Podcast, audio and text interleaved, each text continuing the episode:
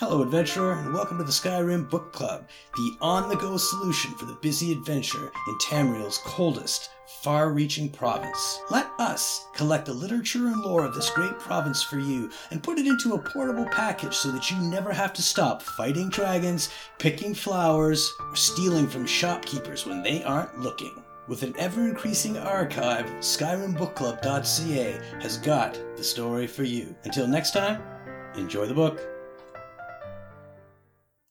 Rislav the Righteous. Heroic Tales of Rislav Larich, Ancient King of Skingrad. Like all true heroes, Rislav Larich had inauspicious beginnings. We are told by chroniclers that the springtide night in the 448th year of the First Era on which he was born was unseasonably cold, and that his mother, Queen Lineda, died very shortly after setting eyes upon her son. If he were much beloved of his father, King Mhorus of Skingrad, who already had plenty of heirs, three sons and four daughters before him, the chroniclers make no mention of it. His existence was so very undistinguished that we hear virtually nothing of him for the first 20 years of his life. His schooling, we can suppose, was similar to that of any spare prince in the Colovian West, with Ayleid tutors to teach him the ways of hunting and battle. Etiquette, religious instruction, and even basic statecraft were seldom a part of the training of a prince of the Highlands, as it was in the more civilized valley of Nibenay. There is a brief reference to him, together with his family, as a part of the rolls of honor during the coronation of the Emperor Gorieus on the 23rd of Sun's Dawn, First Era, 461. The ceremony, of course, held during the time of the Alessian doctrines of Marukh, and so was without entertainment, but the 13 year old Rislav was still witness to some of the greatest figures of legend. The Beast of Anequina, Darloc Brae, represented his kingdom, giving honor to the empire. The chieftain of Skyrim, Kjoric the White, and his son Hoag were in attendance. And despite the empire's intolerance of all elves, Chimer Indoril Nerevar and Dwemer Dumac Dwarf King were evidently there as well, diplomatically representing Resdayn, all in relative peace. Also mentioned on the rolls was a young Mer in service to the imperial court of High Rock, who was to have a great history with Rislav, Riain Direnni. Whether the two young men of about the same age met and conversed is entirely the stuff of historians' fancy. Riain is spoken of in praising words as a powerful landowner, eventually buying the island of Balfiera on Iliac Bay, and gradually conquering all of High Rock and large parts of Hammerfell and Skyrim. But Rislav is not heard of again in history's books for another 17 years. We can only offer supposition based on the facts that follow. Children of kings are, of course, married to the children of other kings to bind alliances. The kingdoms of Skingrad and Kvatch skirmished over common territory throughout the 5th century until they reached a peace in the year 472.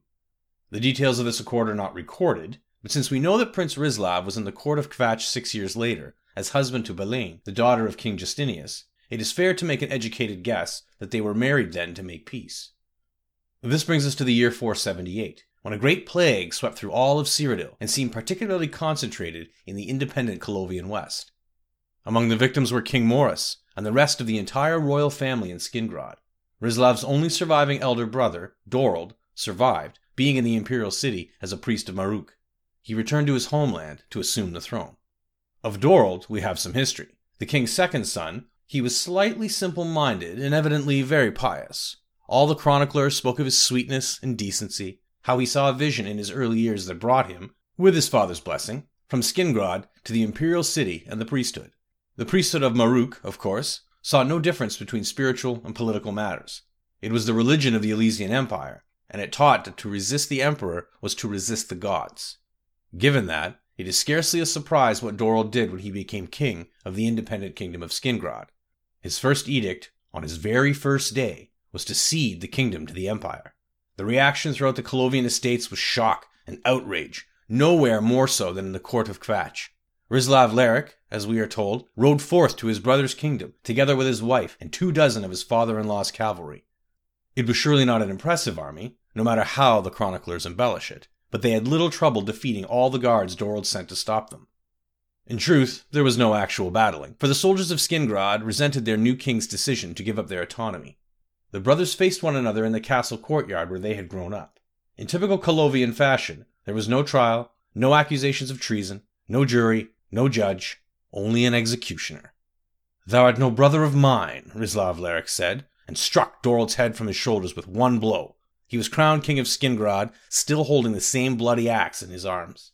If King Rislav had no battle experience beforehand, that was shortly to change. word spread quickly to the imperial city that Skingrad, once offered, was now being taken back. Gorieus was an accomplished warrior even before taking the throne, and the 17 years he had as emperor were scarcely peaceful. Only eight months before Dorald's assassination and Rislav's ascendancy, Gorieus and the Alessian army had faced another of his coronation guests, Kjoric the White, on the fields of the frozen north. The High Chieftain of Skyrim lost his life in the Battle of Sungard. While the Pact of Chieftains was selecting a new leader, Cyrodiil was busily grabbing back the land of southern Skyrim that it had lost. In short, Emperor Gorieus knew how to deal with rebellious vassals. The Alessian army poured westward like a flood of death, to borrow the chronicler's phrase, in numbers far exceeding what would be required to conquer Skingrad. Gorieus could not have thought actual battle was likely. Rislav, as we said, had little to no experience at warfare, and only a few days' practice at kingcraft. His kingdom, and all of the Colovian West, had just been ravaged by plague. The Alessians anticipated a mere show of arms and a surrender. Rislav instead prepared for battle, he quickly inspected his troops and drew up plans. The chroniclers, who had heretofore ignored the life of Rislav, now devote verse after verse describing the king's aspect with fetishistic delight. While it may lack literary merit and taste, we are at least given some details at last.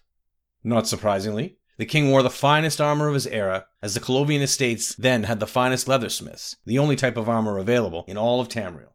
The king's Klebanian mail, boiled and waxed for hardness, and studded with inch long spikes, was a rich chestnut red, and he wore it over his black tunic, but under his black cloak. The statue of Rislav the Righteous, which now stands in Skingrad, is a romanticized version of the king, but not inaccurate except in the armor represented. No bard of the Colovian West would have gone to the markets so lightly protected, but it does, as we will see, include the most important accoutrements of Rislav his trained hawk and his fast horse. The winter rains had washed through the roads to the south, sending much of the west weald spilling into Valenwood. The emperor took the northern route, and King Rislav, with a small patrol of guards, met him at a low pass on what is now the Gold Road. The emperor's army, it is said, was so large that the beast of Anequina could hear its march from hundreds of miles away, and despite himself, the chroniclers say, he quaked in fear. Rislav, it was said, did not quake. With perfect politeness, he told the emperor that his party was too large to be accommodated in the tiny kingdom of Skingrad.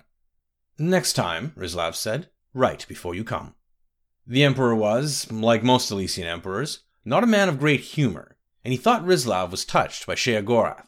He ordered his personal guards to arrest the poor madman, but at that moment, the king of Skingrad raised his arms and sent his hawk flying into the sky.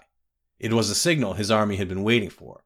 The Alessians were all within the pass and the range of their arrows. King Rislav and his guard began riding westward, as fast as if they had been kissed by wild Kynareth as the chronicler said. He did not dare to look behind him, but his plan went faultlessly. The far eastern end of the pass was sealed by rolling boulders, giving the Alessian no direction to go but westward. The Skingrad archers rained arrows down upon the Imperial army from far above on the plateaus, remaining safe from reprisal. The furious Emperor Gorieus chased Rislav from the Weald to the highlands, leaving Skingrad far behind, all the while his army growing steadily smaller and smaller. In the ancient highland forest, the imperial army met the army of Rislav's father in law, the king of Kvatch. The Alessian army likely still outnumbered their opponents, but they were exhausted, and the morale had been obliterated by the chase amid a sea of arrows. After an hour's battle, they retreated north into what is now the Imperial Reserve, and from there, further north and east, to slip back to nurse their wounds and pride in Nibelheim. It was the beginning of the end of the Alessian hegemony. The kings of the Colovian West joined with Kvatch and Skingrad to resist imperial incursions.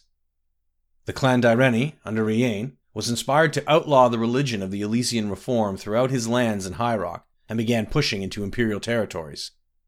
The new High Chief of Skyrim, Hoag, now called Hoag Merkiller, though sharing the Emperor's official xenophobia, also joined the resistance. His heir, King Ismir Wolfheart of Atmora, helped continue the struggle upon Hoag's death in battle and also ensured his place in history. The heroic king of Skingrad who faced the Emperor's army virtually alone and triggered its end, justly deserves his sobriquet of Rislav the Righteous.